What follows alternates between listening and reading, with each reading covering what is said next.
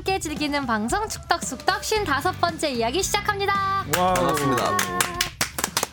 아, 황사가 엄청 심해요. 네. 그러니까요. 앞이 안 보여. 앞이 스모그 안? 보여. 황사, 미세먼지. 중국발 황사. 미세먼지라고 네. 그러던데. 중국발 황사가 주바페의 발목을 좀 잡아서 조금 네. 주바페가 늦게 와서 네. 지각을 했습니다. 1분. 네. 1분이나 칼같이 지켜야죠. 네. 인저리 타임을 드리기로 1분. 네, 좋습니다. 아, 손흥민 선수가 축구사의 길이 남을 70m 폭풍 질주로 환상골을 터뜨렸죠. 네. 또 박항서 감독은 베트남의 새 역사를 바꿀 기세입니다. 오늘 이 두 두 이야기 중심으로 네. 나눠보도록 하겠습니다. 저는 주영민이고요. 주바페 주시은 아나운서. 안녕하세요. 주시은입니다.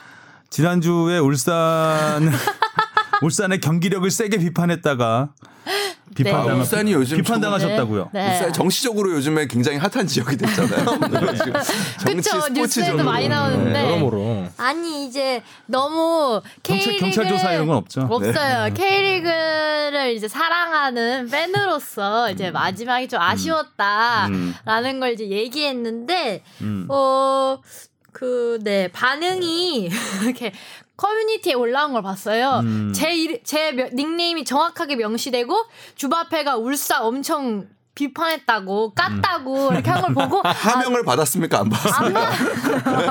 배성재 선배 하명을 받은 거 아니에요? 안 받았어요. 근데 너무 심하게 했나 싶어서 울산 팬들 울산 팬들과 선수들에게 음. 사과의 말씀을 전합니다.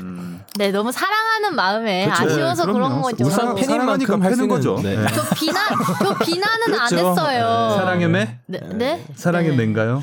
비난은 안 했습니다. 네, 비난의 수위는 아니었던 것 같고 저희도 뭐 뭐다 들으면서 적당한. 충분히 어, 생각보다 주바페가 열정이 뛰어나네. 네, 엄청 네. 열심히 봤어요. 평소보다 그 톤도 굉장히 높았고 음. 비난의 수위도 굉장히 높았잖아요. 방송이니까 그 정도였지. 방송 껐으면 더 났을 거예요. 아니에요, 아니, 저는 아니에요. 근데 사실 방송에 현장에 이때 녹음할 때 있지는 않고 그냥 녹음을 듣기 듣는 입장에선 사실 근데 그런 느낌으로 들렸어요. 그러니까 울산에 우승을 바랬던 게 아닌가라는 네, 사실 맞아요. 생각이 좀 들었어요. 그러니까 좀 전북이 너무 우승을 많이 알고 했잖아요. 보니 울산 팬?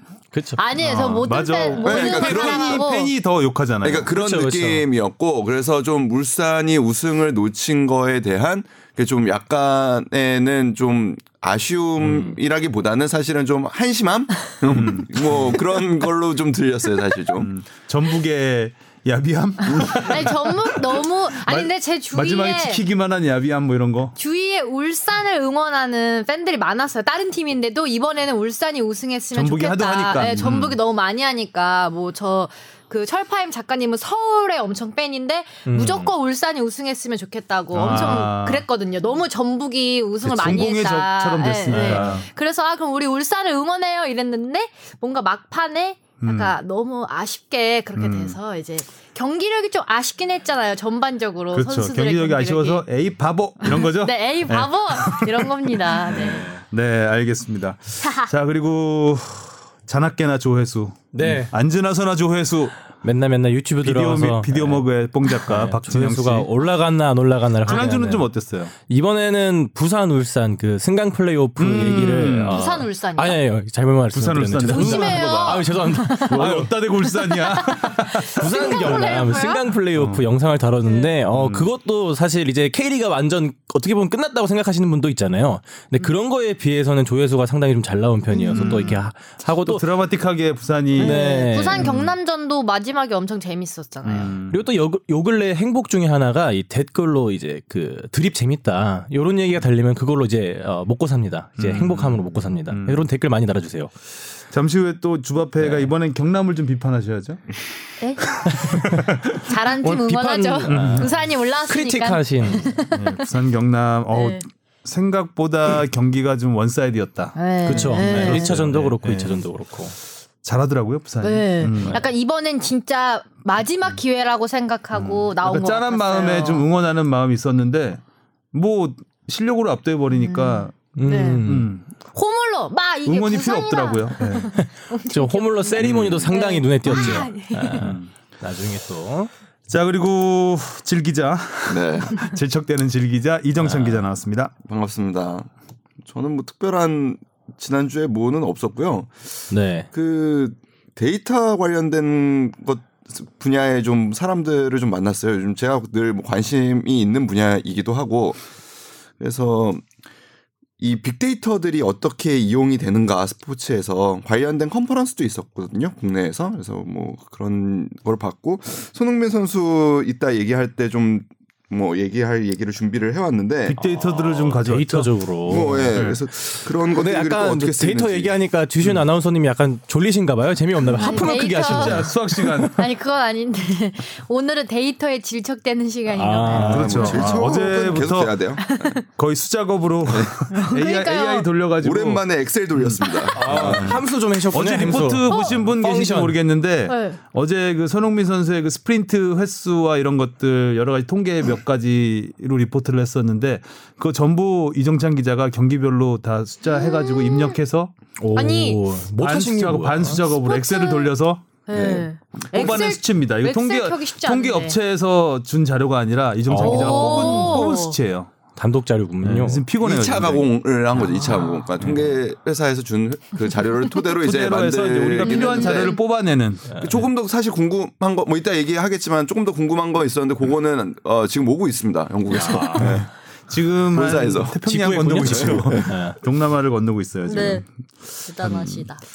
알겠습니다. 자, 첫 번째 이야기는 잠시 후에 하기로 하고 네. 데- 댓글 소통? 네, 하겠습니다. 네. 슈링크 300샷 님이 내가 아재 음. 개그에 잘 참아왔는데 에드가의 오버헤드킥이 안 들어가면서에서 터졌습니다. 음. 인정. Merry Christmas 축숙떡 이렇게 야. 보내주셨어요. 저는 이 댓글을 먼저 보고 방송을 들으니까 더. 재밌, 더 재밌더라고요. 에드가 찾아 네, 에드가. 에드가의 오버 헤드킥이 안 들어가면서 아 여기였구나라는 그런 그 에드가 어디더라 뭐 이러면서 네. 찾았겠죠. 나중에 자, 손홍 PD가 이 아재 개그 드립 부분만 TC를 따로 찍어주세요.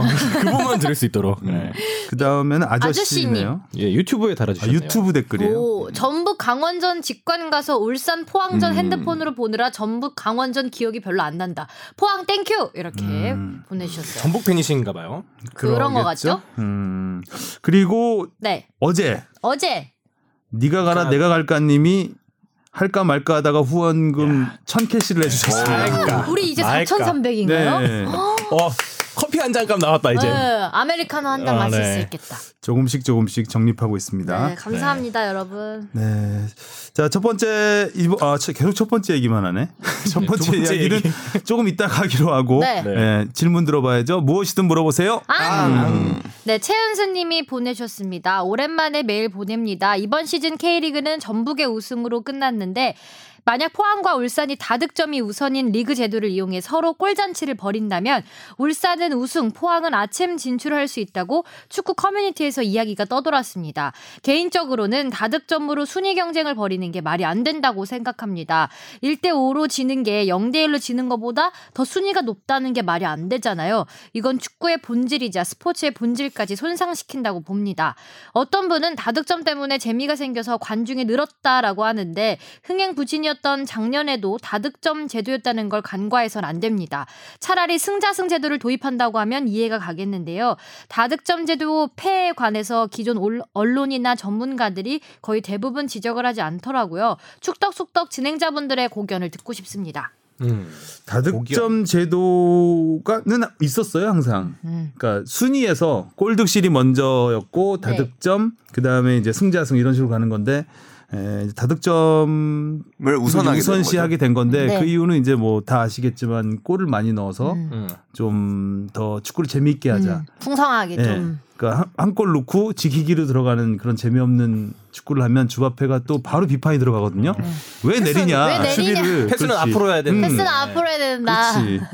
그렇기 때문에 이제 그런 분들이 그런 분들의 관심을 끌고자 이제 이렇게 한 건데 좀 취재된 게 있나요? 뭐 취재한 것보다 그냥 이건 진짜로 개인적인 의견이 중요할 것 같아요. 그리고 여론도 중요할 것 같고. 왜 더 많은 대회가 그리고 더 많은 리그가 다득점보다 승, 그 승점 골득실을 우선하느냐를 생각해 보면 이 최윤수님의 지적이 일면 타당한 부분이 있습니다. 근데 그럼 뭐 이렇게 뭐 문제만 있냐 그 다득점을 우선하는 게 저는 그렇지는 않다고 봅니다. 올 시즌이 특히 그 효과를 제대로 볼 수 있었던 그 이 제도의 효과를 볼 수 있었던 해 시즌이지 않았나라는 생각이 드는데 네.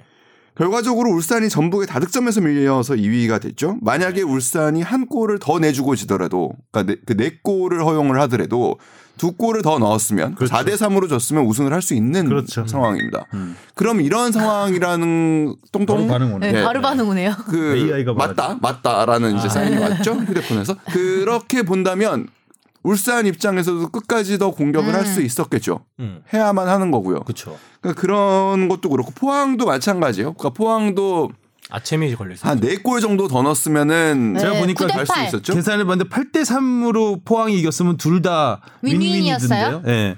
울산은 우승하고 포항은 포항은 3위를 할수 아. 있었다. 아. 음. 모두 다 그런. 포항의 기세였으면 8골.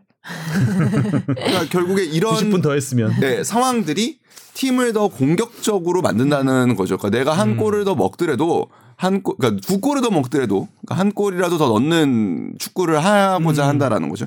그럼 K리그는 왜 이런 결정을 했나라는 생각을 좀 해볼 필요가 있어요. 그러니까 K리그의 저는 특수성 때문이라고 생각하는데 K리그는 1위부터 10위까지 이 일부 리그의 이 12팀의 전력차가 사실 그렇게 다른 리그하고 비- 유럽의 리그하고 음. 비교하면 크지 않습니다. 그러니까 일단 구단 재정 차이가 그렇게 크지 않습니다. 음. 그러니까 뭐 많이 난다고 생각할 수도 있지만 뭐 많이 쓰는 전북과 뭐 적게 쓰는 시도민 구단이 한 2, 300억 정도 차이 난다고 보면 유럽 구단의 차이하고 생각해 보면은 뭐 유럽 구단 같은 경우에는 빅티어 이제 뭐 빅클럽들이 1조 가까운 돈을 1년에 쓰고요.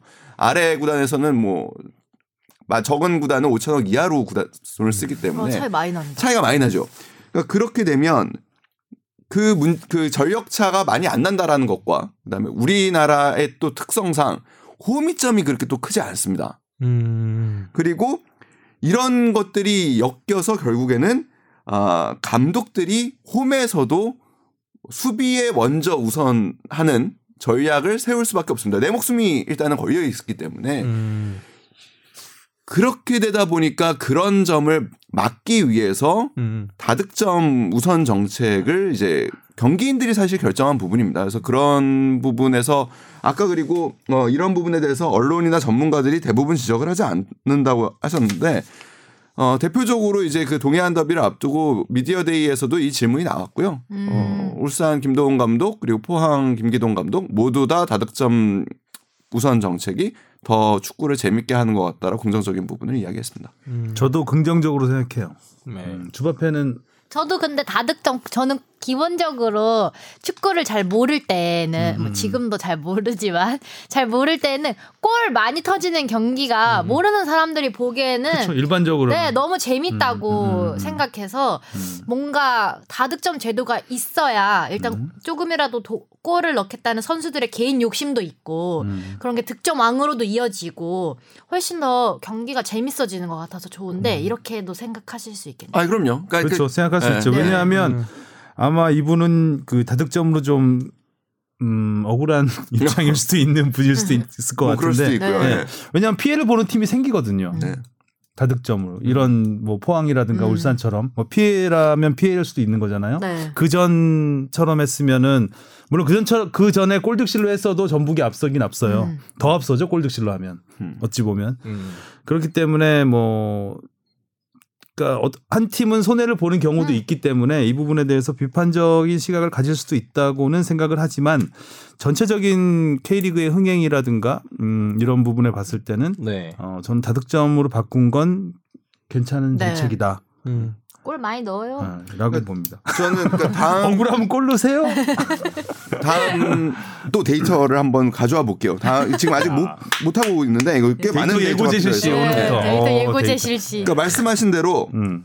자 이제 이 그러면은 손해 본 이- 팀? 아니요 뭐 이런 그 결국에 이제 다득점제로 간 다음에 네. 과연 전체 득점은 늘었는가 음흠. 그리고 늘었다면 어떤 시간대에 득점이 늘었는가 음. 0대 0 경기가 줄었는가 음. 뭐 괜찮네. 그리고 그리고 두 음. 골차 이상 패배 시 득점이 늘었는가 패한 팀에 이게 좀 우와. 중요한 부분이라 어, 생각해요. 프로축구 연맹에서 해야 할 일을 스스로 숙제를 내고 네. 풀겠다. 아, 풀어와 볼게요. 네, 알겠습니다. 와. 어, 기대됩니다. 시간은 좀 기대해 걸릴 것 주세요, 같은데. 최윤수님. 음, 알겠습니다. 어, 이종찬 기자의 자세한 얘기 들었고요. 네. 그 다음에 질문은요. 알런님이 보내주셨습니다.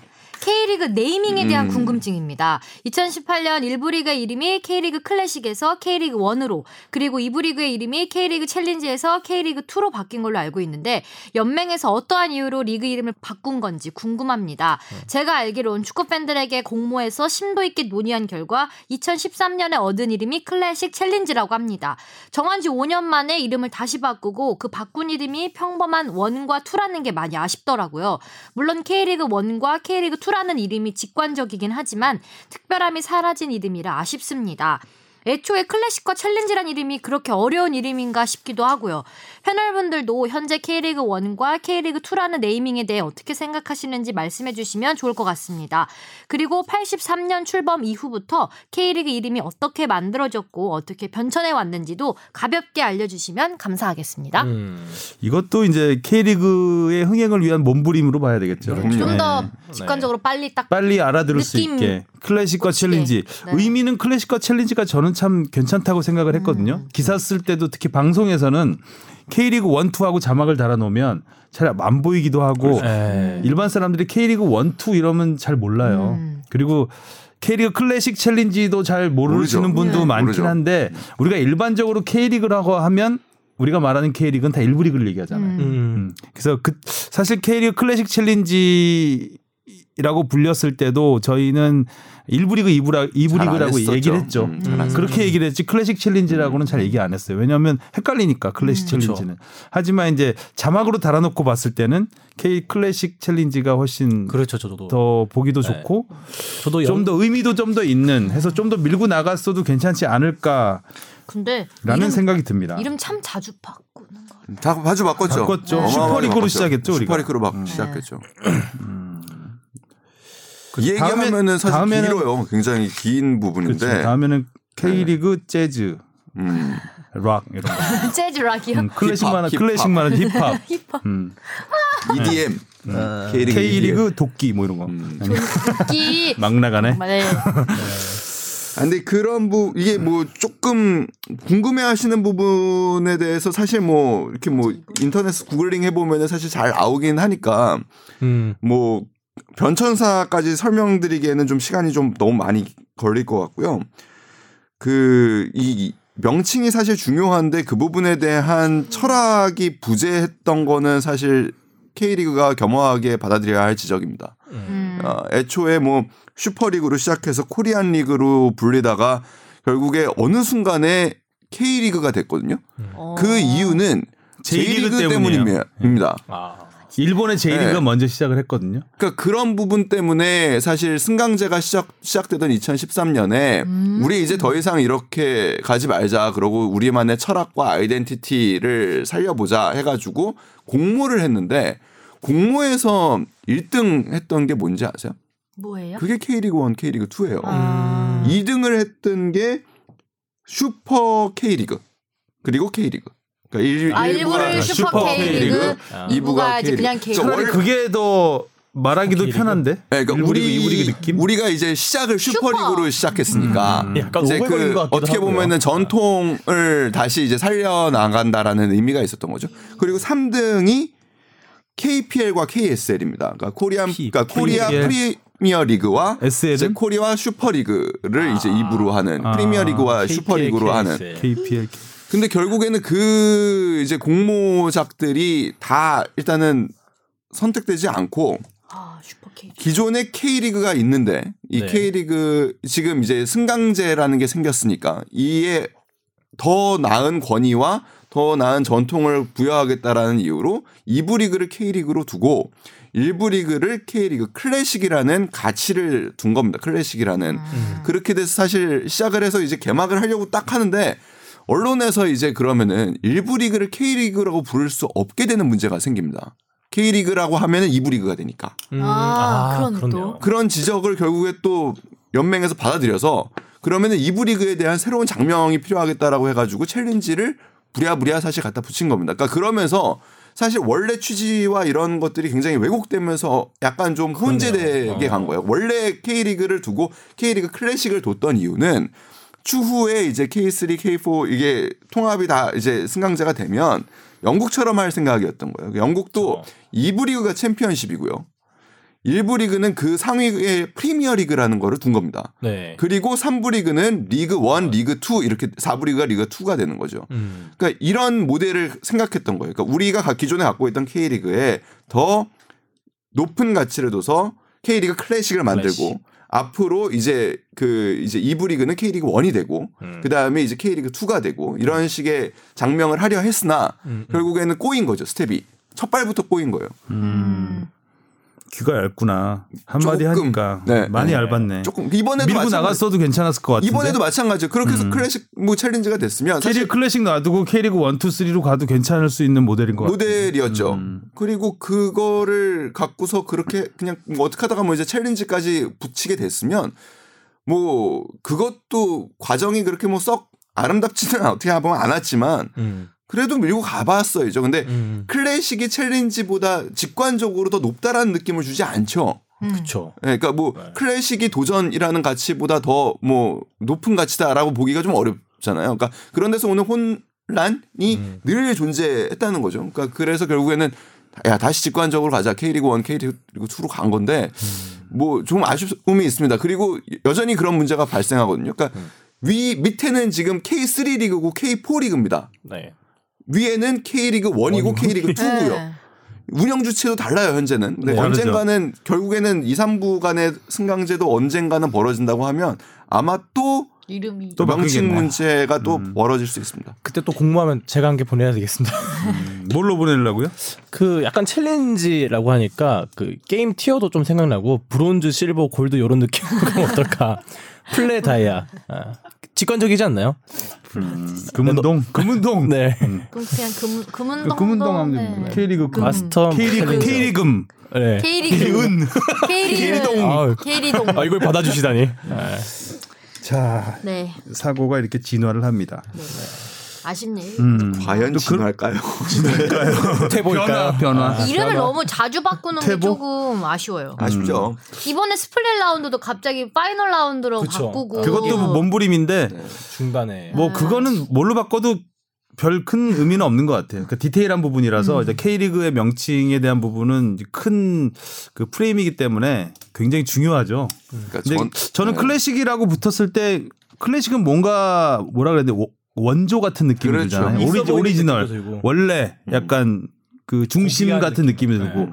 그래서 클래식이라는 이름이 괜찮다라는 생각이 들었어요. 그래서 뭐 이부 리그니까 챌린지라고 붙었을 거라고 생각을 하고 챌린지가 그렇게 급박하게 붙었을 거라고는 어, 어, 처음 들었네요. 저도 오늘. 아쉽다. 그러니까 결국에 저는 전통이라는 거는 과정을 기억하는 습관이라고 생각하거든요. 근데 우리는 좀 그 과정을 기억하려는 방법이 조금은 조금 어 이렇게 좀 좀 더 신중하지 못한 것 같다라는 생각은 좀 들어요. 뭔가 있어 보이면서 좀 헷갈리네. 전통의 과정을 기억하는 습관? 음. 자꾸 생각하게 되는데요. 네. 맞나? 음.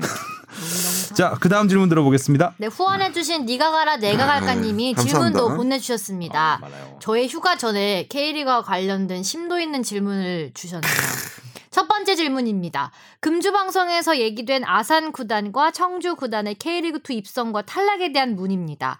시도민 구단이 시도민 홍보는 솔직히 적다고 생각하는데 두 구단은 내년 운영비가 거의 비슷하게 보고를 했는데 청주 경우는 이번에도 떨어진 게 구단주의 의지인 건지 시에서 아직도 관심이 없는 건지 궁금합니다. 아니 구단주의 의지로 떨어질 수가 있나요? 그러니까 약간 뭐 무슨 말씀인지 이 부분은 참 이해가 안 되긴 하는데 네. 일단은 청주 같은 경우에는 시도민 구단이 아닙니다. 기업 구단이에요. 음. 예, 그러니까 모기업이 엄연히 있습니다. 건설사가 일단은 주 모기업이고 그다음에 뭐 엔지니어링 회사도 이제 들어와 있는데 그 뭐 일단 그 연맹에서 어 이렇게 이사회에서 이제 검토를 하기에는 이 두 이제 모기업의 매출 규모나 영업이익이 아 이렇게 뭐 아주 장기적으로 팀을 운영할 만 큼 건전하지는 못하다라고 일단은 판단을 했던 것 같아요. 그럼에도 불구하고 그 이사회에서 굉장히 높게 평가하고 긍정적으로 평가한 부분은 네이밍 스폰서 계약서를 가져왔다는 부분이죠. 아무튼 청주가 굉장히 노력한 부분을 이사회에서 굉장히 높게 평가를 했습니다.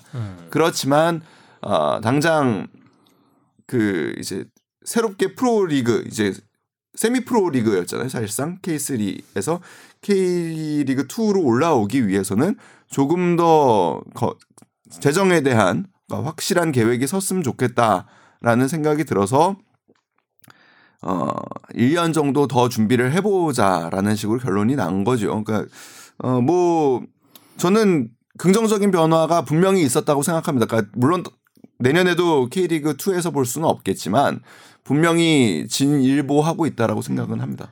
구단 쪽에서 내년 6월에 다시 한번 6월까지 또 신청 기간이 있거든요. 그때 음. 6월 안에 신청을 한다고 얘기를 했으니까 어, 관심은 굉장히 크고요. 의지도 굉장히 있습니다. 있, 있어요. 예. 두 번째 질문입니다. 서울 이랜드 홈구장 관련 문입니다. 구단 홍보는 과거 안산에 있을 때처럼 사무국에서 홍보는 매우 잘하는데요. 하지만 내년에도 봄에 F1 2경기 때문에 경기 일정이 꼬인다고 들었고 내후년에도 경기장 이슈가 있다는 소식을 들었습니다. 현재 리그협회 규정엔 홈구장에 대한 조건이 명시돼 있는데 불규칙적 경기 일정에 대한 불이익은 줄 수 없는 건가요? 타 팀들이나 홈팬들 입장에서 마음 놓고 경기를 볼 수 없는 것에 대해선 경기장이 경기장 이전이던지 연고지 이전도 생각을 해야 할 것 같은데요. 두 가지 심도 있는 질문이 궁금합니다. 이렇게. 일단은 뭐 이 부분에 대해서도 좀 해석이 필요한 것 같아요. 일단 구단 홍보는 과거 안산에 있을 때처럼이라고 얘기하신 거는 제가 볼 때는 그 이제 단장님 얘기를 하는 것 같아요. 단장이 이제 안산에 계시던 분이 이제 서울 이랜드로 옮기셨죠. 그리고 홍보 예 홍보는 서울 이랜드는 그 창단할 때 홍보를 굉장히 잘했던 팀이기도 합니다. 그래서 뭐 여튼 홍보가 잘 되고 있음에도 불구하고 경기장 문제가 갖고 있다. 이거는 태생적인 이 구단에 갖고 있는 태생적인 문제입니다. 서울에 어떻게든 프로 구단을 하나 더 만들고 싶어서 들어왔는데 경기장이 없어요. 음. 경기장이 없으니까 서울 지금 잠실 경기장을 지금 쓰고 있는데 네. 잠실 경기장은 일단은 뭐 아시겠지만 이 아시안 게임 이전에 지어진 경기장이기 때문에 굉장히 얇고 노후화됐습니다. 이 문제를 갖고서 사실 어떻게 풀어야 할지 솔직히 마땅한 답이 나오지 않습니다. 그리고 말- 지적하신 대로 내년에 이제 그 F1 2 경기라는 것은 저도 뭐 잘은 몰랐는데 e스포츠 경기인 것 같아요. e스포츠 경기가 일단은 예정이 돼 있고 5월인 것 같죠. 그리고 내후년 같은 경우에는 이제 이 잠실 종합 경기장 이 컴플렉스 자체를 이제 새롭게 리모델링할 계획을 지금 갖고 있습니다. 그러니까 아, 이런 가운데서 아무래도 한 홈 경기를 제대로 치르는 음. 게 쉽지는 않겠죠. 물리적으로 쉽지 않아 보여요. 그렇다고 해서 이랜드가 그러면은 서울 홈 경기장 서울을 한 이점을 없앨 것이냐 그렇지도 않을 거라고 봅니다. 지금 일단 잠실 이 송파 쪽과 연계돼서 뭐 18세, 12세 팀 자리를 내리기 위해서 굉장히 열심히 하고 있는 걸로 알고 있거든요. 그리고 정종현 감독을 사실 모시고 간 이유도 마찬가지죠. 그러니까 육성에 좀 더 뜻을 두겠다라는 이야기고 서울 월드컵 경 서울이라는 천만 도시에 사실 이 서부권의 서울 월드컵 경기장 하나는 사실 프로축구 전체를 봐서도 아쉽죠. 아쉬운 부분이긴 합니다. 그러니까 결국에 이런 문제는 연맹과 음. 이 팀과 아, 모두 축구가 관련된 모두가 함께 고민하고 풀어가야 될 숙제이긴 합니다. 음. 그러니까 좀 더 그 이랜드 구단은 조금 더 적극적으로 소통을 할 필요는 있어요.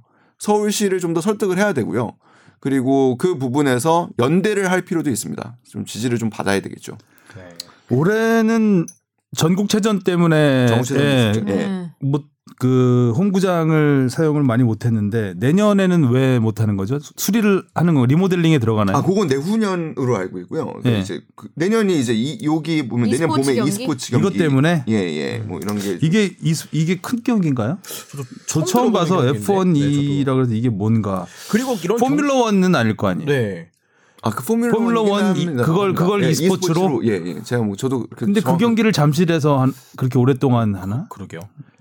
축구 경기에 지장이 지장을 줄 정도로 하나 보죠. 잠실이 또 여러 운동장이 있기 때문에 다른 경기장에서도 할 수 있을 것 같긴 한데. 네. 음, 글쎄요. 한강 시민공원에서 해도 될 것 같은데 이거는. 그렇죠. F1 그죠? 네. 뭔가 인원이 음. 많이 수용돼야 되나 봐요.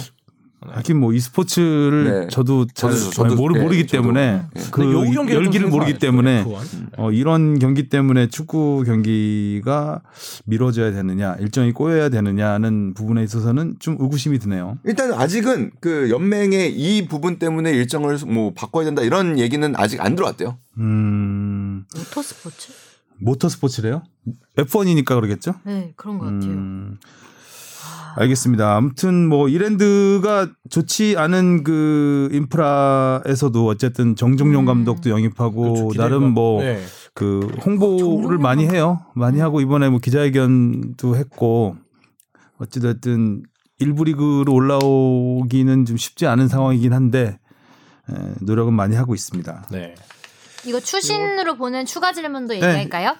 어, 팀장님이나 기자님들 스스스 출연해서 비하인드 스토리 얘기해 주시는 건 어떤가요?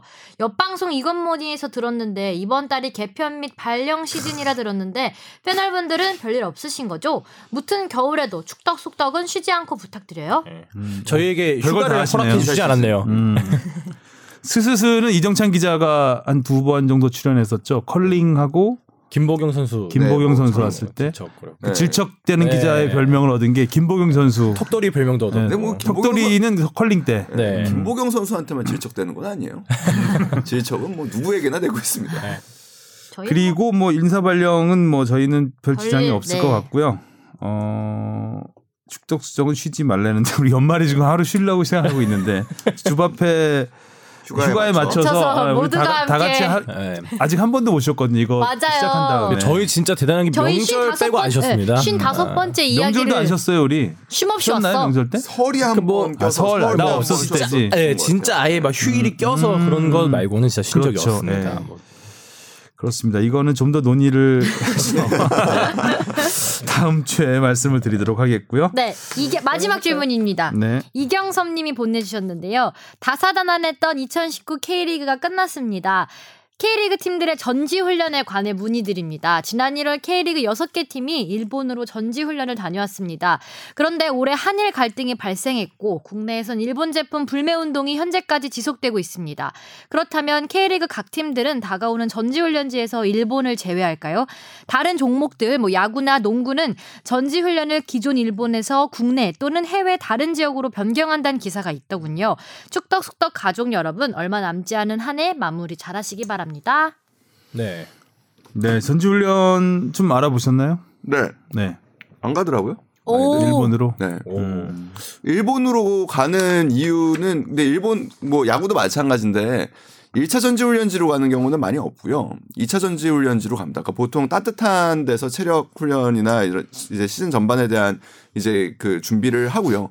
그다음에 2차 그러니까 이제 그 그러 거기서 만들어진 이제 몸을 갖고 이제 연습 경기를 좀 많이 치르기 위해서 이제 일본을 갔던 건데 일본으로 가는 이유 뭐, 뭐 여러 가지죠. 일단 가깝고 음. 비용이 그- 아무래도 좀 저렴하게 들고요. 그다음 에 시설이 좋고요.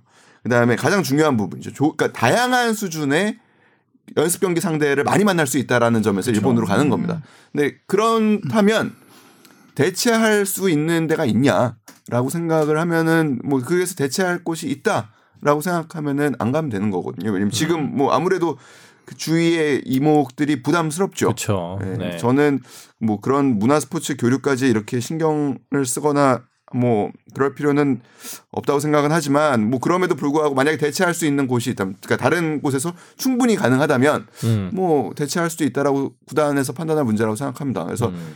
어뭐 중국도 네. 가능해지고요. 그러니까 중국의 따뜻한 뭐 쿤밍 지역 뭐 이런 데 많이 남부. 가, 가죠. 그리고 우리 남해 에도 지금 시설이 굉장히 좋아져서 뭐 남해로 가는 경우도 있고 뭐 국내에서 해결을 하는 경우도 있다고 그래서 당장 서울 같은 경우에는 그래서 매년 일본으로 갔었는데 일본 전지 훈련 계획을 취소했다고 합니다. 일단 어. 뭐 챔피언스 리그를 일찍 시작해야 되는 경우도 있고요. 그러니까 음. 팀 사정도 있고 그래서 어 유럽으로 전지 훈련을 가고 그 다음에 돌아와서는 바로 이제 챔피언스 리그를 준비하겠다고 하더라고요. 어.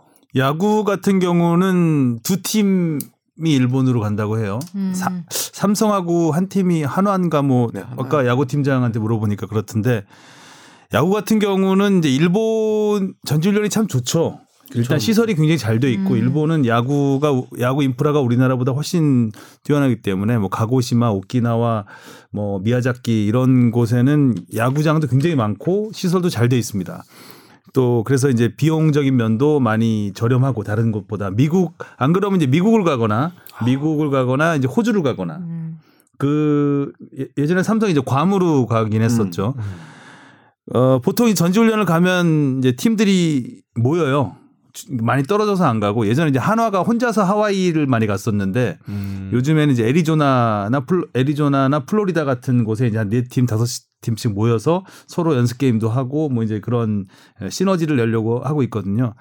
근데 그런 게 이제 그 전에는 이제 일본에서 많이 이루어졌었는데 일본에 모여서 서로 연습 게임 경기하고 했었는데 어, 올해 올 시즌에는 이제 두 팀밖에 일본으로 안 간다고 하고 나머지 음. 가장 많이 가는 곳이 이제 애리조나 투싼에 네 팀이 가서 음, 네 팀이 이제 멀지 않은 곳에 모여서 같이 음. 예, 훈련도 하고 어, 그럴 것 같습니다.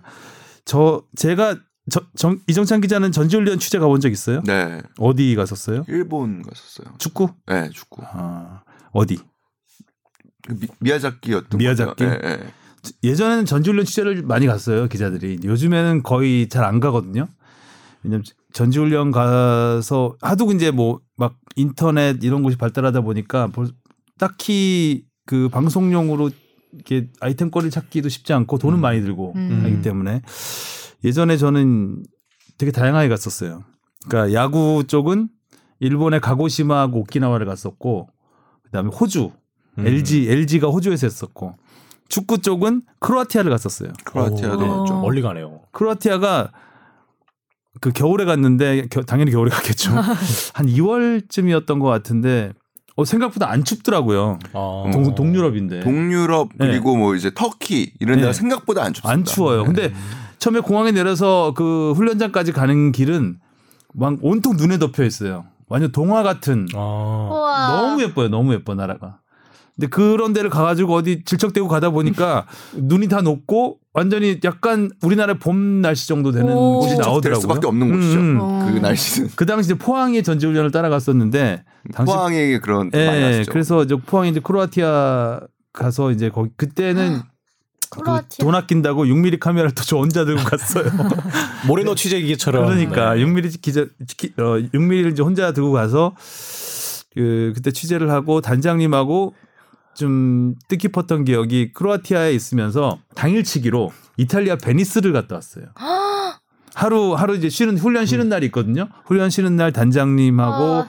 그때 사장님이 오셔가지고 우리 저기 점심이나 먹으러 갑시다 하더니 크로아티아에서 이탈리아 베니스를 차를 타고 갔다 왔어요. 어. 그때 유튜브가 있어야 않더라고요. 브이로그 음. 찍고 했을 텐데 6mm 브이로그 카메라로. 예. 하여간 그런 기억이 나네요. 전지훈련 하니까. 크로아티아 좋다. 잠시 라떼를 좀 꺼냈고요. 네. 크로아티아까지 갔다 왔네요. 네. 음. 아니 이제 베니스까지 갔다. 아 베니스까지 갔다 베니스. 라떼 라떼는 네. 베니스죠. 아, 맞아요. 그렇네요. 거기까지 갔다 왔네. 자 이제 본격적인 토크를 시작하겠습니다. 네. 아, 손흥민 선수 이야기부터 시작을 해야 되겠죠. 70m를 달렸습니다.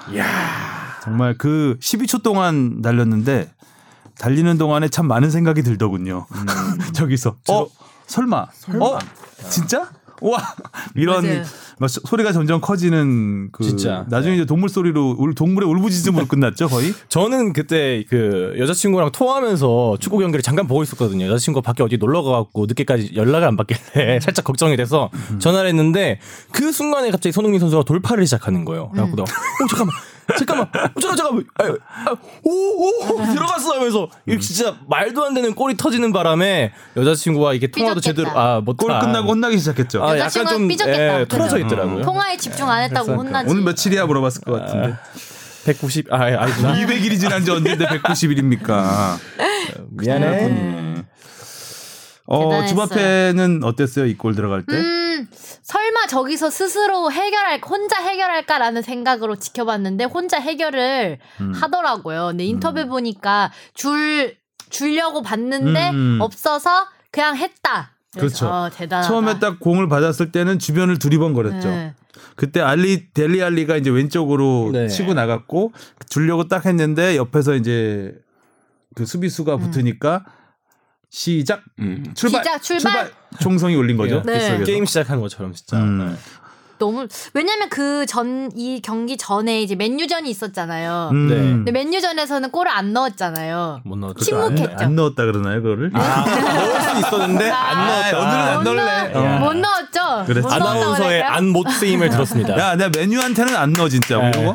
어. 그러니까 그때는 침묵했잖아요 손흥민 선수가. 음, 그쵸. 근데 또 이렇게 바로 다음 경기에서 음. 신나게 달리는 걸 보고 음, 오잉 했습니다. 음, 체력을 비축했나? 그러니까 오잉? 왜냐면 제가 그때 스포츠 뉴스 할때 음. 맨유전 기자회견에서 무리뉴가 막 어?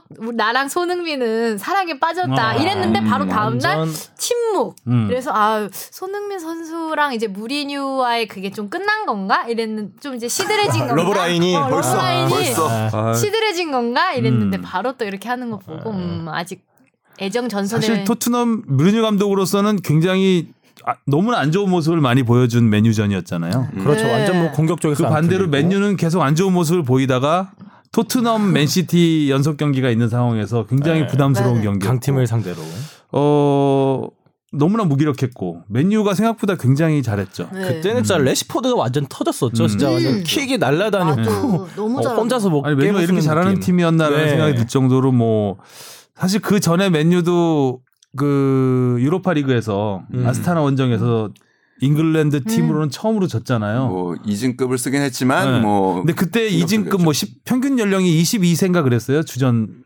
베스트 11. 그게 역대 어리다. 유럽 대항전 사상 최연소 네. 팀이었다고 그랬대 그랬는데 그래서 많이 비난을 받았었는데 어찌 됐든 그때 이진급을 쓴 게 그 토트넘전에서 전력을 그렇죠. 쏟아부을 네. 수 있는 체력을 예. 그, 그, 딱 밑바탕이 됐던 것 같아요. 어떻게 맨유 얘기로 넘어가 버렸네. 음. 손흥민 선수 얘기하다가. 자, 맨유는 다, 좀 이따 얘기하기로 하고요. 손흥민 선수가 이렇게 해서 리그 시즌 10호 골, 10호골. 사- 네 시즌 연속 두 자릿수 득점을 기록했고요. 그다음에 시즌 9호 도움, 리그 7호 도움. 네. 이렇게 해서 도움은 여, 여전히 2위. 김덕배는 역시 두 개 차. 음. 이것도 근데 프리미어리그 전체 공격 포인트 중에서 그것도 6위를 지금 차지하고 있습니다. 음. 골이랑 도움이랑 합쳐서 음. 그것도 되게 대단한 기록이죠. 대단하죠. 완전 업그레이드 됐다고 봐야 되겠는데 이정찬 기자가 어제 숫작업으로 좀 네. 아, 해놓은 데이터를 지금- 지금이에요? 예, 어제 계산한 것들. 좀 엑셀 키신 것 같네요. 음. 지금 엑셀 아니 엑셀은 켜서 갖고 온 것들이 좀 있고요. 네. 그, 그 지난 방송에서도 이제 뭐 하기자도 얘기 많이 했고 성룡이도 얘기 많이 했고 뭐 했던 부분들이 이제 무리뉴 체제에서 손흥민이 과연 어떻게 변했나라는 네. 부분을 이제 좀 알아보고 싶은 거죠. 그래서 뭐 여러 가지 이제 숫자들로 그러면 이제 설명을 해야 될 테니까 우리가 흔히 보기에는 어, 손흥민이 좀 더 많이 뛰네라는 인상을 받게 됐고 좀 더 수비 가 담은 많아졌네. 그리고 공격적인 부분에서는 조금 더 도우는 돕는 쪽으로 좀 가는 것 같네라는 거를 이제 생각하고 그거에 이제 맞춰서 이제 데이터들을 이제 맞춰야 되는 거죠 사실상. 예. 근데 맞춤형? 뭐, 예, 맞추 맞춰줘요. 그러니까 생각했던 대로 숫자가 나와요. 네, 아, 생각했던 다행이네. 대로 나와요. 근데 물론 일단 어, 무리뉴 경기 는 4경기밖에 치르지 않았고 네. 그리고 포체티노 경기는 지난 10경기가 있었고 상대가 다르다라는 일단은 뭐 음. 점은 우리가 일단은 생각을 해야겠지만 일단은 무리뉴 체제에서 손흥민 선수가 평균적으로 이제 25.2km 이상 달리는 횟수 그러니까 그 전력 질주 시속. 전력 질주를 하는 횟수가 평균적으로 한 15.8회 정도 됐었는데 한 경기에 네. 무리뉴 감독 부임 후에는 22번으로 늘어납니다. 오 많이 늘었다. 그러면은 그 수치상으로 보면 한 38% 정도 이상 증가한 거거든요. 그러니까 굉장히 많이 달리네. 급증한 거죠. 음. 예, 급증한 거라고 봐야 되고 뭐 하성룡 기자도 얘기했듯이 유효 슈팅 수는 줄었고요. 음. 대신에 키 패스, 그러니까 내가 한 패스가 동료의 슛으로 이어진 경우는 두 배 정도 늘었습니다. 그러면서도 사실 전체 뛴 양, 활동량은 크게 줄지 않았거든요. 그러니까 많은 분들이 그 체력 문제를 갖고 체력 걱정을 하시는 게 음. 타당한 얘기죠. 그러니까 수비 부담이 굉장히 많아졌고 음. 스프린트 횟수가 이렇게 많이 늘어나게 됐다라는 거는 전술적인 변화 때문에 그렇습니다. 그러니까 무리뉴 감독 전에 포체티노 감독 경우에는 이제 후방 빌드업을 중시하죠. 그러니까 만들어 가야 돼요.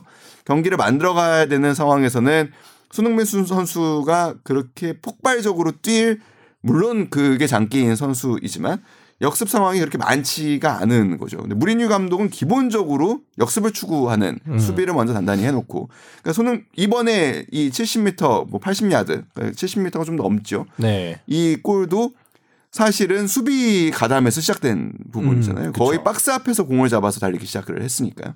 그리고 상 이런 역습 잔체가 굉장히 많아졌습니다. 음. 아, 그러니까 그러면서 손흥민 선수가 사실 있으니까 할 수 있는 전술이라는 생각도 좀 들어요. 손흥민이니까. 네, 네. 워낙 빠르니까. 그 전에도 얘기했지만 그, 그, 44, 442, 433을, 433을 쓰는데 그 비대칭형 포백을 쓴다 그랬잖아요. 음. 네. 그러니까 손흥민 선수 뒤에 있는 뭐 대니 로즈나 뭐 베르통언이 음. 종종 쓰는데 이 선수들은 오버래핑을 안 해요. 그렇죠. 거의 수, 거의 수비 그 오른. 오른쪽 포백 윙백이 올라갈 때 쓰리백을 구성해 주는 역할을 하기 때문에 그 빈 공간을 손흥민. 선수가 다 채우는 거죠. 네. 수비 공간까지. 네. 그러니까 위아래로 움직이는 폭이 굉장히 많아졌고 대신. 중앙으로 들어가는 경우가 많지 않으니까 슈팅 숫자는 주는 줄고. 것이고 음. 패스 숫자는 느는 늘고. 거죠. 음. 그리고 또 뭐 이제 이제 프리미어 리 이거는 뭐 이제 팀 내에서만 이제 본 거니까 프리미어 리그 전체적으로 보면 프리미어 올 시즌 프리미어 리그의 역습을 이제 슈팅으로 만들어낸 그 횟수에서도 손흥민 선수가 전체 4위입니다. 음. 어, 래시포드가 13번으로 1등이고 그다음에 제이미 바디가 11번. 그리고 울버햄튼의 히메네스, 라울 히메네스가 9번, 그리고 손흥민 선수가 7번인데 이 중에 네 번이 무리뉴 감독 에서 오. 나온 거예요. 그러니까 네 어. 일곱 경기에서 네 번 나온 거고 어. 그다음에 그전 10경기에서 세 번 나온 거예요. 그러니까 그런 식으로 생각하면 손흥민 선수가 얼마나 지금 무리뉴 감독 역습 축구에서 핵심적인 역할을 하고 있는지는 사실 좀 알 수 있는 거죠. 음. 뭐, 이 데이터 아까 얘기하면서 얘기를 한 건데, 그러니까 이런 데이터가 그러면 어떤 가치가 있고 어떤 의미가 있냐. 아까 모두에도 얘기했지만, 10경기를 에서 한 것과 4경기를 해서 한 거를 단순히 비교하기는 좀 어렵거든요. 그리고 상대가 진짜 다르다라는 점에서 그러니까 지금 최근 4경기가 번리, 맨유, 본머스, 웨스트햄이에요. 그러니까 이 팀들을 상대로 한 것과 리버풀을 상대, 상대로 했던 거는 다를 수밖에 없는 거예요. 그럼에도 불구하고 그러니까 이런 거를 통계를 자꾸 내고 데이터를 접근을 하는 이유는 선수에 대한 분석이 1번이고요. 2번은 이 데이터들을 이 이제 경기 한 경기를 뛰면 이제 GPS나 이런 그 첨단 장비들을 통해서 한 선수에서 얻어낼 수 있는 데이터의 수가 한 50만 개 정도가 됩니다. 그러니까 이 중에서 우리가 제대로 쓸수 없는 것들 아직은 어떻게 쓸지 모르는 것들이 대부분이고요. AI가 이제 딥러닝의 단계를 넘어서 다음 단계가 가서 이제 사고를 하는 단계가 되면 선수를 정확하게 스스로 분석을 할 수가 있게 됩니다. 그렇게 되면 현재도 지금 어떤 일이 벌어지고 있냐면 겨울 이적 시장에서 네덜란드 SCI라는 통계 업체 그리고 그 AI 업체가 지금 거의 최고의 평가를 받고 있는 이유가 있습니다. 손흥민 선수가 딱 어떤 이 선수가 이적을 하게 됐어요.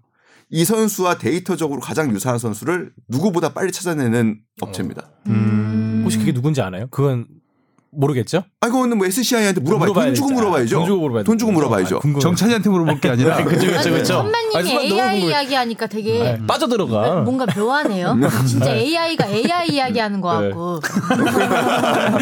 에이 아니야. 에이, 아유, 아유, 아니야. 어, 에이 아이야. 그 정도는. 네. 그래서 그런 거를 보는 거예요. 그러니까 자 그러면 은 우리 지금 이 상황에서 손흥민이 예를 들어서 다른 팀으로 가게 됐는데 무리뉴는 계속 이 스타일을 유지하고 싶잖아요. 그러면 자 손흥민만큼 빨리 달리는 선수, 손흥민만큼 한 경기에서 스프린트를 많이 하는 선수를 찾게 돼 있는 거예요. 그러니까 그런 거를 이제 데이터 들로 이제 갖다 놓는 이제 메워 보는 거죠. 그랬을 때 가장 실패할 확률이 적게 되는 거죠. 네. 통계 얘기 나왔으니까 하는데. 오늘 기사 난 거 중에 아까 네덜란드에 뭐라고 S 뭐라 그랬죠? SCI. SCI. SCI 네. 네. 이거는 피파 산하의 연구기관인데 국제 스포츠 연구센터라고 CIES네요. 이거는 아, 예, 있어요. 스페링을 서로 막 이렇게 왔다 갔다.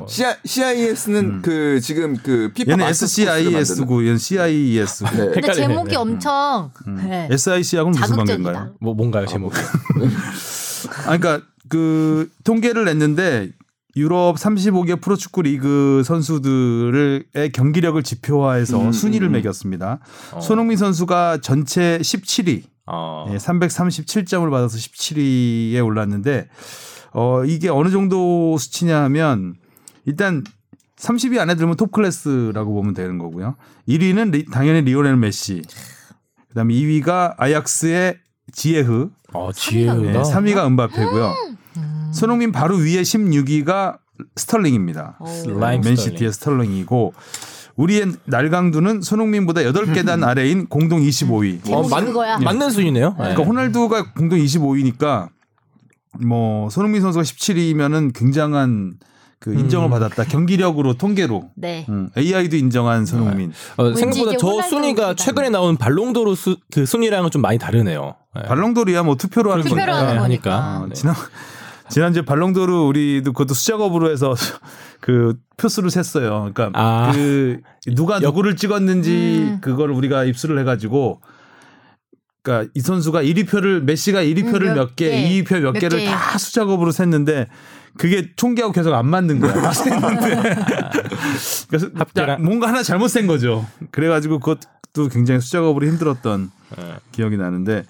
호날두보다 어, 발롱도르 개 순위하고는 뭐 그거는 네. 찍는 거니까 저도 다르고 그 뭐 호날두랑 비교해서 그런데 그 골을 보면서 그 무리뉴가 그런 인터뷰도 있잖아요. 이제 손날두가 아니라 손나우두 같다고 음. 확실히 어 전성기 지금 기량만 봤을 때는 어 확실히 손흥민 선수가 호날두를 뛰어넘는 것 저는 같다. 지금까지 본 축구 선수 중에서 최고가 호나우드라고 생각해요. 음. 그 전성기를 제 인생의 전성기와 함께 보냈던 사람으로서 정말 그런 드리블과 그렇죠. 그러니까 모든 걸 다 갖춘 선수. 그쵸 뭐 헤더, 어. 킥, 하나는 못 갖췄어. 인성? 살이, 살이 쪄 자꾸. 음, 음. 몸무게가 몸무게가 계속 찌니까 마지막에 그냥 뚱뚱한 상태에서도 골을 정말 잘 넣었거든요. 아 그 호나우두 말씀하시는 거예요. 그 호나우두. 아, 어. 아, 저는 호날두 얘기하시는 그 선수가 대단한 게 뭐냐면 무릎 수술을 한 세 번인가 네 번 했을 거예요. 무릎 수술만. 왜냐하면 전부 태클을 건 태클을 보통 세게 거는 게 아니야. 거의 부러질 정도로 걸어요. 쭉쭉 옛날에는 또 그때가 백태클 헐. 규정이 있긴 있었을 때 같은데 하여간 엄청나게 거친 태클을 거의 예. 선수 생명 끊겠다 이거 아니에요? 거의 그 수준으로. 그래고 다리 부러지고 뭐 또 복귀하자마자 몇 경기 만에 또 십자인대. 나가고 그 과정을 거치면서도 결국 2002년 월드컵까지 나와서 우승을 시키잖아요 팀을 네. 득점왕까지 하고 그렇죠. 대단하다. 2006년까지 나왔죠 팀은 축구를 위해 태어난 월드컵은. 네. 2006년에 나왔을 때는 거의 완전 뚱뚱한 아저씨가 맞아요, 맞아요. 나왔는데 그래서도 한 그- 세골 넣었을 거예요 그때. 그래 그때 아마 그 기록을 세웠죠 월드컵 통산 최다, 최다 골을 예, 클로제가 물론 클로제가 깨긴 해- 깨긴 예. 했지만 음. 총 통산 최다 골 기록까지 세우고 음.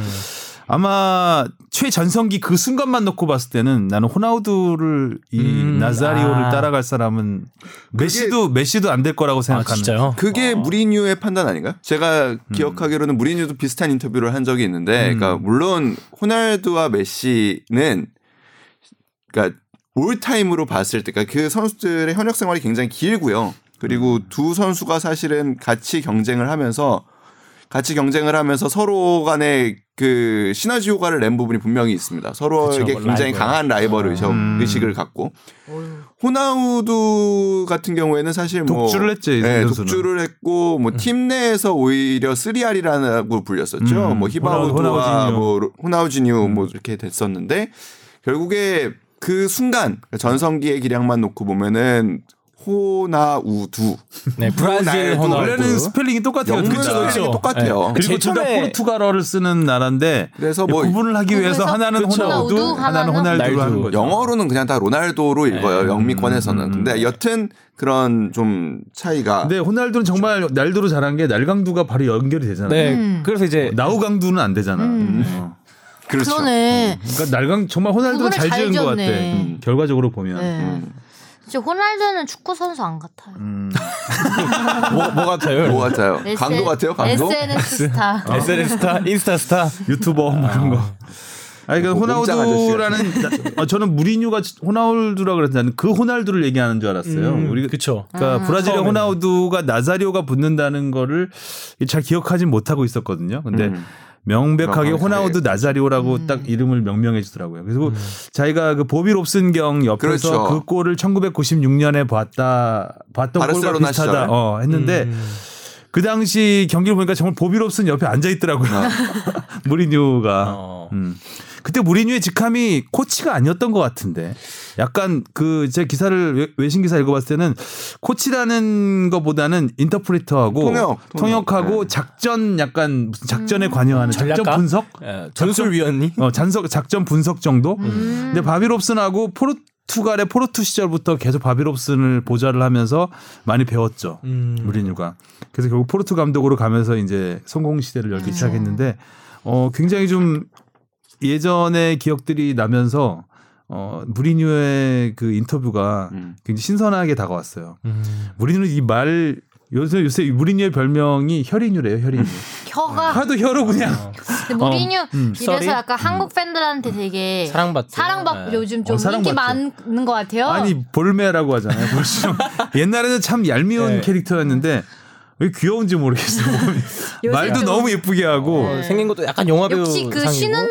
동안 그 자기 반성을 많이 하셔서 이제 자기는 험블러잖아. 완전 네. 장난 아니잖아요. 이제 부하이죠. 이제 그게 좀 얼마나 갈지. 아, 메- 놀라운 게 맨유한테 졌을 때 토트넘이 맨유한테 졌을 때 맨유가 이길 만한 경기였다라고 했잖아요. 그런 말 안 해요, 이 사람. 음. 꼭 심판 얘기를 하든가 뭐 인정 안 하고 어, 인정 안 하고 우리는 이길 수 있었는데 뭐 이런 얘기를 하지.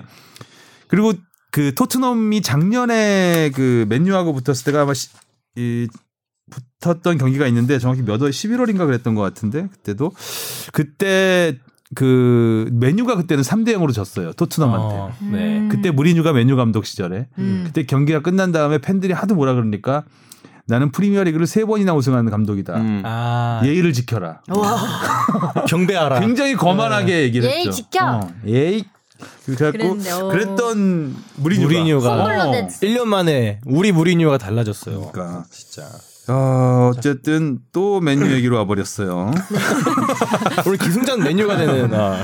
음, 이렇게 해서 이제 손흥민 선수 이 경기에서 또 화제가 된 게 그 17살 음. 데뷔한 선수한테 공을 네. 줬잖아요. 패럿. 경기 끝나고 어, 무리뉴가 공을 들고 손흥민한테 가서 그, 그 화면상으로만 보기에는 네. 그 공을 이제 손흥민 옷 속에 넣어서 넣어가라는 이 제스처를 취했거든요. 음. 그래서 손흥민이 됐다고 하니까 그 공을 가져와서 그 17살 토리 뭐였지 이름이? 데뷔한 친구. 아, 토리 패럿. 토리 네. 패럿에게 이제 그 공을 아, 넘겨주는 모습이 있었는데 나중에 외신 기사들을 보니까 그때 손흥민한테 공을 주려고 했던 게 아니라 손흥민한테 이 공을 오늘 데뷔한 쟤한테 줘도 되겠느냐라고 아, 양해를. 먼저. 네. 손흥민 아 당연하죠 해서 갖다 줬다는 아. 이게 정확한 워딩인지는 모르겠는데 외신 기사들은 다 그렇게 났더라고요. 음. 어. 저는 그렇군요. 그이 골이 아무튼 분명히 손흥민 선수한테도 그리고 그러니까 이미 골이 들어가는 순간 전 세계의 SNS가 사실 난리가 났습니다. 그 실시간으로. 네. 그러니까 저는 그거 그게 굉장히 인상적이었는데 이거 아 이거 며칠 가겠다라는 생각이 들었는데 경기가 다 끝나자마자 손흥민 선수가 공을 챙겼어요. 음. 그리고 굉장히 한동안 오래 들고 있었습니다. 들고 있었죠. 예, 예. 본인도 뿌듯했어요 표정이. 네. 아, 근데 저는. 그래서 아 이거를 본인이 챙기려나 보다 사실 했었어요. 근데 그러더니 조금 있다가 공을 내려놓더라고요. 내려놓- 내려놓더니 이제 그걸 이제 무리뉴가 감독이 다시 들고 이제 뭐 하길래 그러고 결국에 어 이제 페럿에게 가길래 뭔가 좀 솔직히 그냥 손흥민 선수도 근데 갖고 싶었던 게 아닌가라는 생각은 좀 들었어요. 맞아요. 처음에 계속 들고 다녔어요. 들고 다니다가 어느 순간 놓더라고요 공을 음. 밑으로 놓고 이제 다른 선수들하고 이야기를 하고 있는데.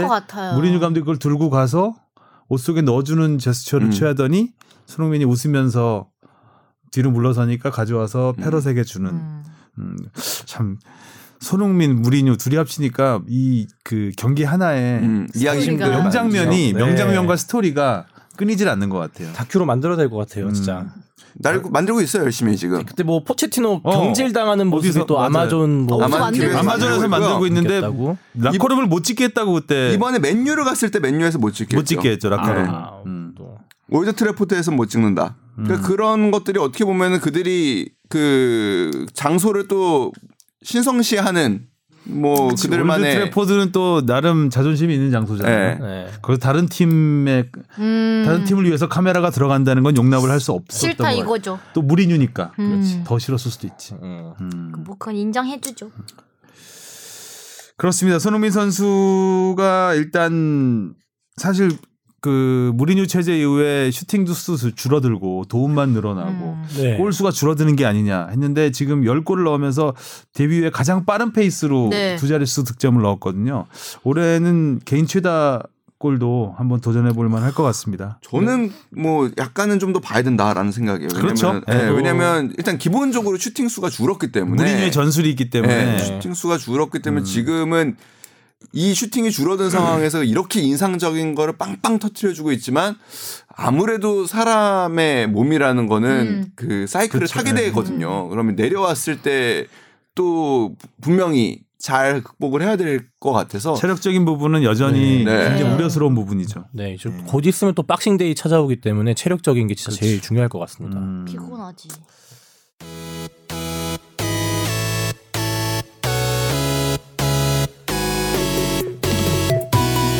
여러분은 지금 축덕쑥덕을 듣고 계십니다. 쭉 들어주세요.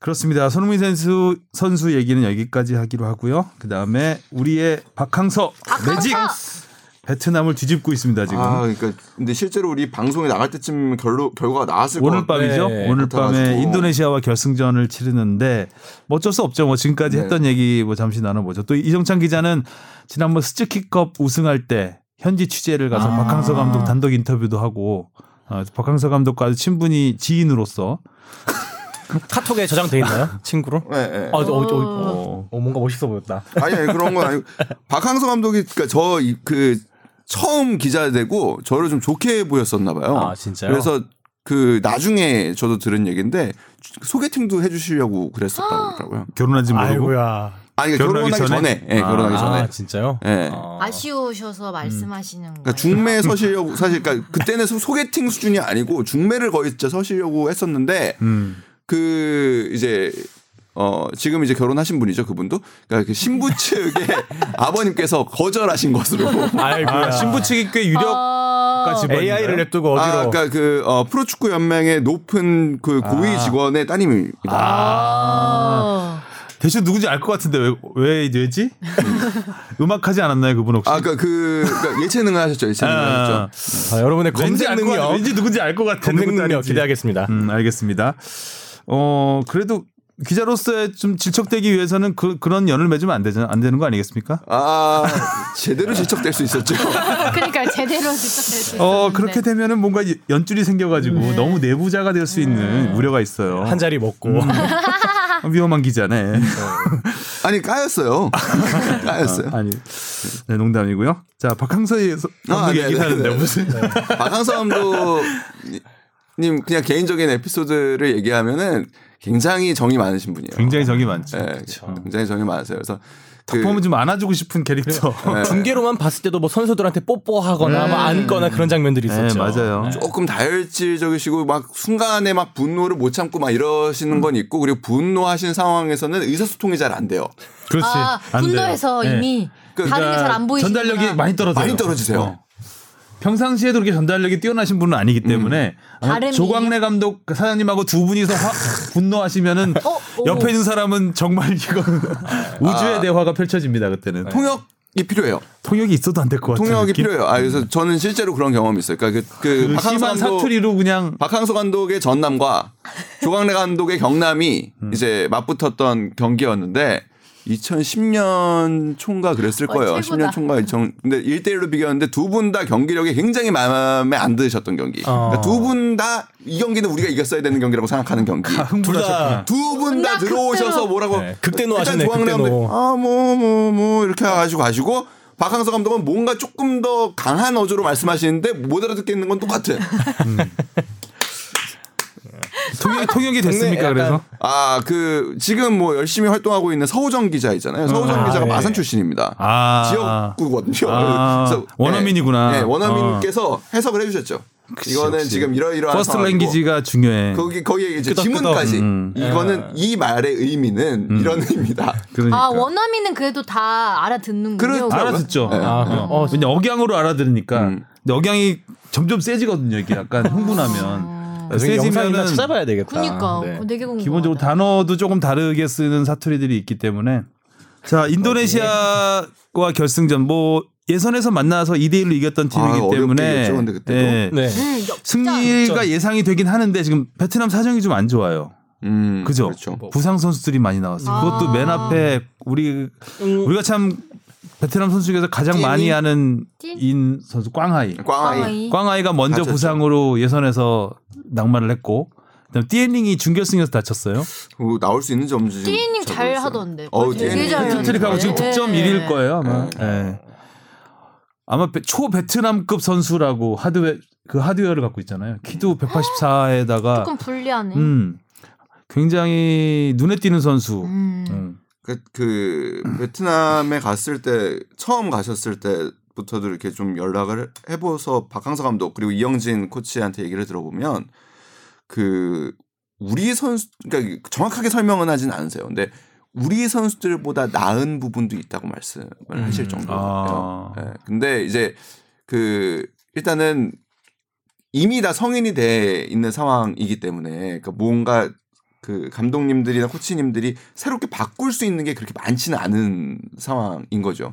그리고 팀적으로는 더더욱 어떻게 보면 음. 그렇고요. 그러니까 그래서 아무래도 우리 대표팀과의 격차는 굉장히 있죠. 크다고 이제 얘기를 하시면서도 그게 그러니까 정확하게 설명은 못 하세요. 근데 어떠어떠한 면에서는 우리 선수들보다 나은 부분도 있다라고만 그렇게 얘기를 하시더라고요. 정신적인 부분이 아닐까 생각해요. 음. 네. 네. 그박 항서 감독이 자주 얘기하는 말이 이제 베트남 베트남 정신이라는 정신. 말을 음. 얘기해요. 근데 진짜 베트남 스피릿이 있어요. 음. 그런 단어가 있어요. 그러니까 베트남이 미국을 꺾었잖아요. 그렇죠. 전쟁에서. 그때 그 베트남 정신으로 이겼다고 음. 하거든요. 뭉치는 힘, 음. 투지, 투어는 정말 전 세계 어느 나라에 돼도 뒤지지 않을 정도로 선수들의 단합이 굉장히 잘 되는 잘. 되고 네. 자존심이 굉장히 세요. 굉장히 세죠. 네, 굉장히 세요. 그러니까 그 아까도 뭐 선배도 말씀하셨지만 그 미국 그 전쟁사에서 미국을 꺾었다라는 그 자부심도 음. 굉장히 세서 그러니까 누군가가 아무리 우리보다 뭐 나은 사람 경제적으로 나은 나라에서 왔다고 해도 무시하는 행동을 보이면은 어, 큰일 나요. 격분합니다. 그러니까 뭐 큰일 날 수 있는 제가 베트남 출장을 한번 갔었는데 그때 가이드가 한 얘기가 절대 베트남 사람들을 무시하지 말라는 음. 거예요. 그러니까 이 사람들이 음. 작잖아요. 작고 음. 왜소하고 굉- 굉장히 더운 나라라서 좀 게을러 보이고 그래요. 음. 근데 거기서 대놓고 무시를 하면 일단 거기서는 가만히 있는데요. 한 사람일 때는 나중에 한 30명이 온대요. 음. 30명이 와가지고 그 전문 용어로 다구리라 그러잖아요. 어, 이런 말? 써도. 예. 와가지고 30명이 때로 달려 들어가지고 외국인들이 많이 사망해요. 진짜요? 네, 그 당시 그런 굉장히 그거 조심하라고 GTA인데? 이 사람들 무시하지 말라고 친절하고 좀 비굴하게 구는 것 같아도 절대 이 사람들 그런 사람들 아니다. 음. 굉장히 무서운 사람이다라고 하면서 그런 게 기억이 나고 또 하나는 그 베트남 그 전쟁 유적지가 있어요. 호치민에 가면 그 유적지를 가면 그 베트남들이 어떤 식으로 전쟁을 해서 미국한테 이겼는지 그런 이렇게 영상을 역- 사- 상영해 주는 게 있고 그 당시 베트남 사람들이 땅굴을 파고 살았거든요. 그 땅굴을 지하로 한 5층까지 팠어요. 음. 이게 이- 이렇게 막 개미 집처럼 재현을 하기 네. 위해. 그 재현이 아니라 그게 있어요 지금. 아, 실제 어, 있어서 들어가 그게 볼수 있어요? 있어요. 근데 아. 제가 저 정도면 한국인으로 보통 정도 체격이 되는데 옆으로는 좀 더 클 수 있지만 제가 이제 들어갔는데 작아요? 정말 끼어서 들어갔어요. 근데 어. 딱 들어가는 순간 막 그 폐쇄공포증이 어, 내가 없는데 몸몸이 다 끼어 있으니까 어. 빨리 나가야 되겠다는 생각이 어, 못 나갈 것 같은 생각이 드는 거예요. 음. 정말 해서 들어가자마자 한 층을 더 내려갈 수 있는데 거기 못 내려가고 그냥 올라왔는데 그 지도를 보면 지하 3층에 부엌이 있어요. 어. 아쉬웠다. 와- 완전 개미집이에요. 개미집처럼 아. 이렇게 막 그 지그재그로 되어 있는데 지하 3층에 부엌이 있고 작전실이 있고 그런 걸 땅에다 다 파놓은 거예요. 근데 어떻게 땅에다 파서 그렇게, 그렇게? 있다가 와 진짜 신기하다. 그 베트남 전쟁 영화 같은 거 보면 그 게릴라전 게릴라전을 네. 하잖아요. 미국 군 미군이 지나가는 것 같다 그러면은 갑자기 땅에서 올라와 가지고 총 쏴서 다, 네. 다, 다 죽이고 음. 또또 숨고 그런 식으로. 그래가지고 그때 영상을 보면 어 그 베트남의 영웅들이 있어요. 그러니까 우리로 말하면 뭐 김좌진 장군이라든가 뭐 네. 이런 그 독립 영웅들, 항일 영웅들 같은 분들이 있어서 이분은 미군을 뭐 어느 지역에서 35명을의 목을 땄고 막뭐 이런 게 나와요. 음. 그러니까 몇 명을 죽였고 몇 명을 죽였고 그러니까 미제라 그래요 다 미제 미제 몇 명을 뭐 하고 이런 식으로 음. 해가지고 그 당시에는 굉장히 미국과 사이가 미국을 아. 적대시했던 상황이었죠 90년대였으니까 웬남 시절이죠. 웬남. 그렇죠 또 이렇게 베트남 축구 얘기를 하다가 아, 월남 전쟁 또, 얘기 또 산으로 갔다 또 뭐, 아니. 근데 그, 그- 베트남 정신을 그렇죠. 얘기하려다가 네. 그래서 굉장히 이렇게. 단합하는 힘이 있는 민족이다 그거를 이제 박항서 감독이 팀을 하나로. 네, 하나로 네. 묶는데 굉장히 큰 역할을 해서 어쩌면 박항서 감독의 스타일과도 굉장히 맞는 팀이다 그렇죠. 네. 네. 라는 생각이 들더라고요 그리고 그런 부분, 그러니까 작은 부분들을 좀그 근본은 건드리지 않고 작은 부분들에서 좀 고쳐서 전반적으로 큰 변화를 이끄셨던 것 같아요. 그러니까 그 음식 같은 것도 굉장히 많이 음, 바꾸셨다고 어. 해요. 뭐 음, 특히 좋은 음식으로. 예, 예. 특히 이제 체력 키우려고 뭔가 더. 근데 그게 참 섣불리 다가가면은 그게 굉장히 문화적인 부분이어가지고 반감을 크게 살 수 있는 부분이거든요. 근데 잘 설득을 한 거죠. 커뮤니케이션을 잘 한 거죠. 그러니까 사실 선수들이 매일 아침마다 당연히 뭐 베트남 사람들이니까 쌀국수를 먹는다고 해요. 근데 쌀국수가 경기를 하는 선수들에게 좋은 음식은 아닙니다. 일단은 조금 더 고단백 식사를 하는 게 그 선수들이 힘을 내기에는 훨씬 더 유리한 부분이어서 그러니까 그런 부분을 좀 과학적으로 설득을 하셨다고 해요. 그래서 이런 부분들에 대한 접근부터 해서 조금씩 조금씩 바꿔 나가셨는데 이게 뭐 지금 동남 지난번에도 뭐 그 이제 뽕 작가도 물어봐서 다들 얘기를 해줬지만 이 동남아시안 게임이거든요. 그러니까 음. 종합 대회예요. 이 종합 대회에서 축구 우승하는 게 뭐가 그렇게 큰 그거냐고 생각을 하실지도 모르지만 그 우리 이제 박항서 감독 때문에 더 친숙해지신 그 베트남의 총리 응우의 수앙푹 음, 총리 그 이제 좀 머리숱 좀 없으시고 네. 맨날 그 박항서 감독을 따뜻하게 안아주시는 그 분. 형 그분과 같아 박항서 감독.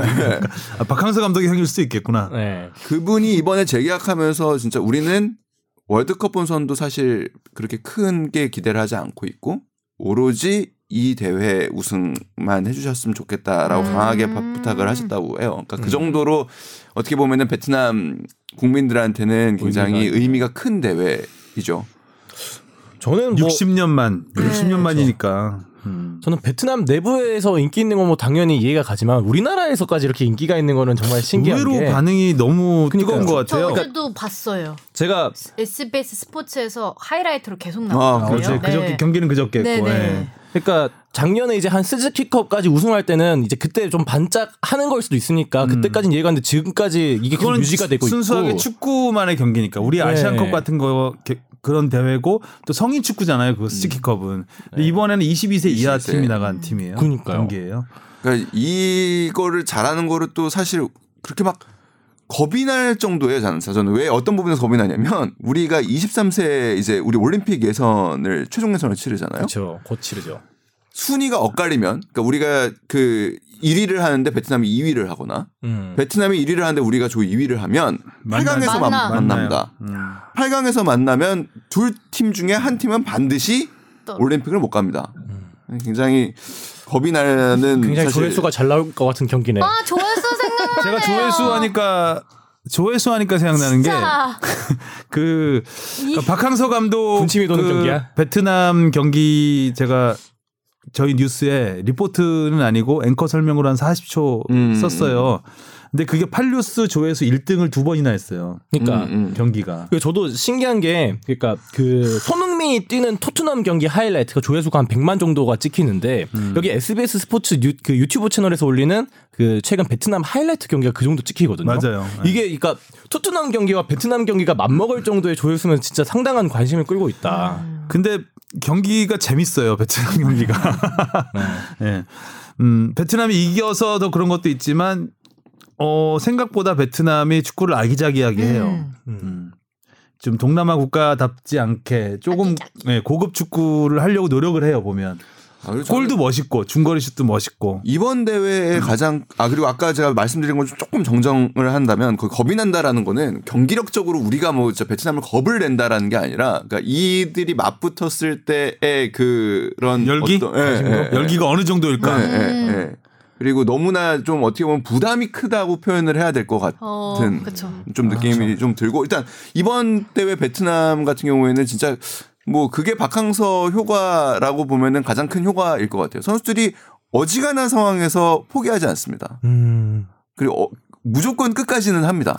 이게 체력적으로 지금 말도 안 되는 게 그렇죠. 이틀에 한 번씩 경기예요. 음. 맞아. 뭐 2, 3일에 한 경기지. 어, 3일도 아니에요. 거의 거의 뭐 이틀에 한 이틀에 번이에요. 한 번씩 이틀에 한 번씩 경기하는데 어 일정 진짜 와. 25, 28, 1일, 3일, 삼일, 5일. 거의 이틀 만에 하는 거니까 선수들이 다치죠 당연히 힘들고 또 많이 뛰고 더운 나라잖아요 그렇죠. 필리핀에서 음. 하는데 그렇기 때문에 음 물론 이제 쉽게 쉽게 올라오긴 했지만 인도네시아 인도네시아 전력이 뭐 어느 정도인지 지금 거기가 부상 상태 이런 거잘 모르겠지만 음. 베트남이 그 예선 때보다는 확실히 전력적으로 누- 누수가- 누수가 좀 있는 상태다. 그 인도 그러니까 지금 베트남의 한튼 가장 큰 취약점은 골키퍼죠. 아, 실수를 너무 많이 하더라. 골키퍼가 예, 골키퍼가 그러니까 인도네시아전이 바로 그런 경우였죠. 판단력이 좀 확실히, 아쉽던데요.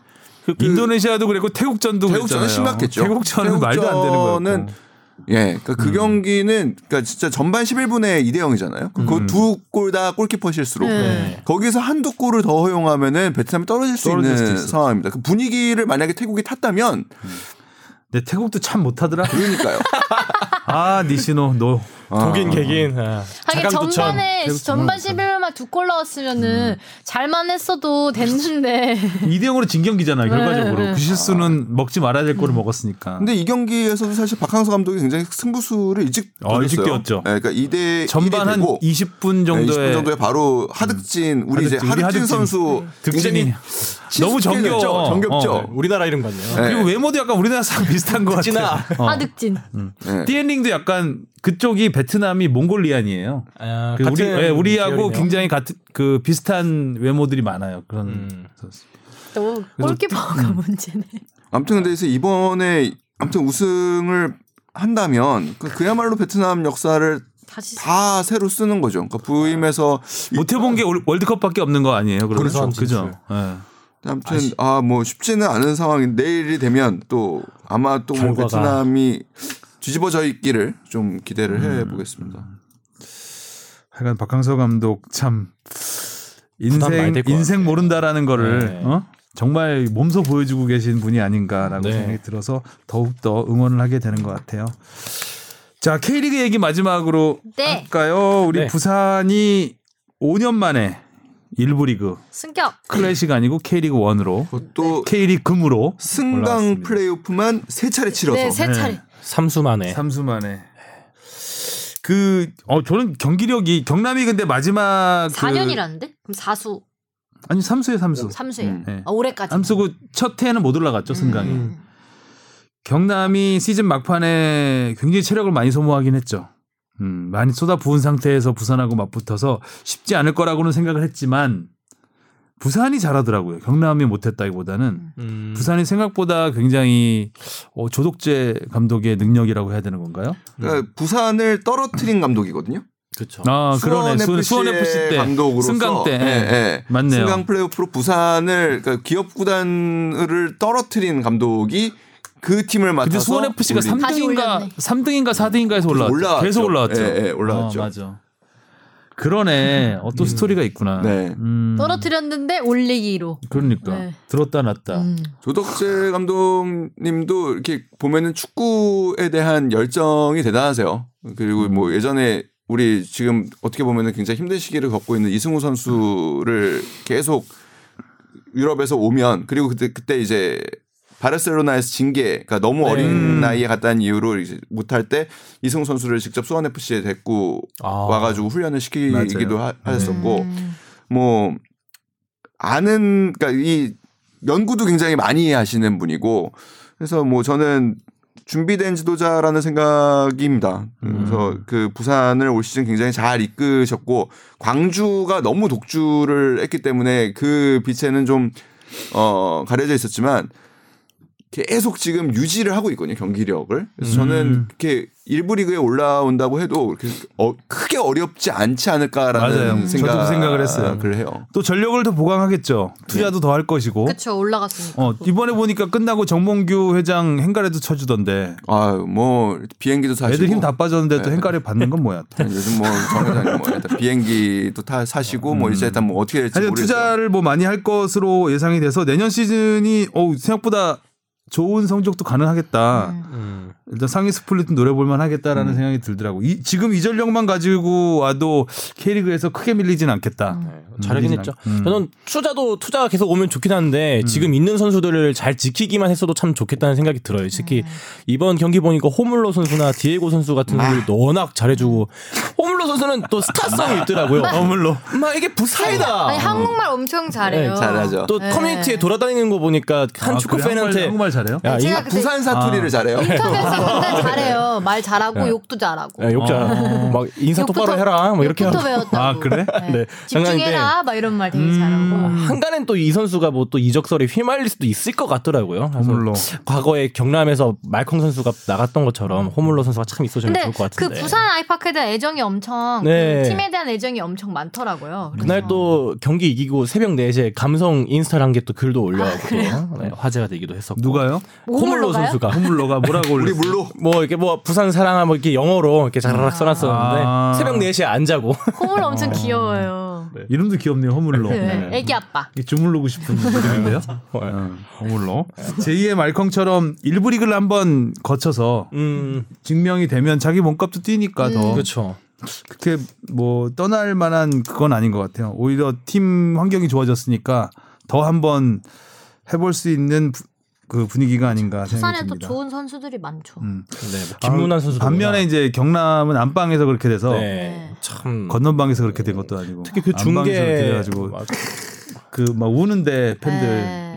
가슴이 아팠어요. 맞아요. 그쵸 막 팬들 있어요. 우는데 막 호물로 북치고 막 그러고 있어갖고 조금 마음이 아프. 너무 희비가 완전히 네. 금병이 네. 엇갈렸어. 화면에 잡히는데 그 경남 팬들의 표정을 뭐라 말로 표현할 수 없게. 그러니까 그 여자분 한 분 너무 서럽게 네. 우신 분 한 분. 있잖아요.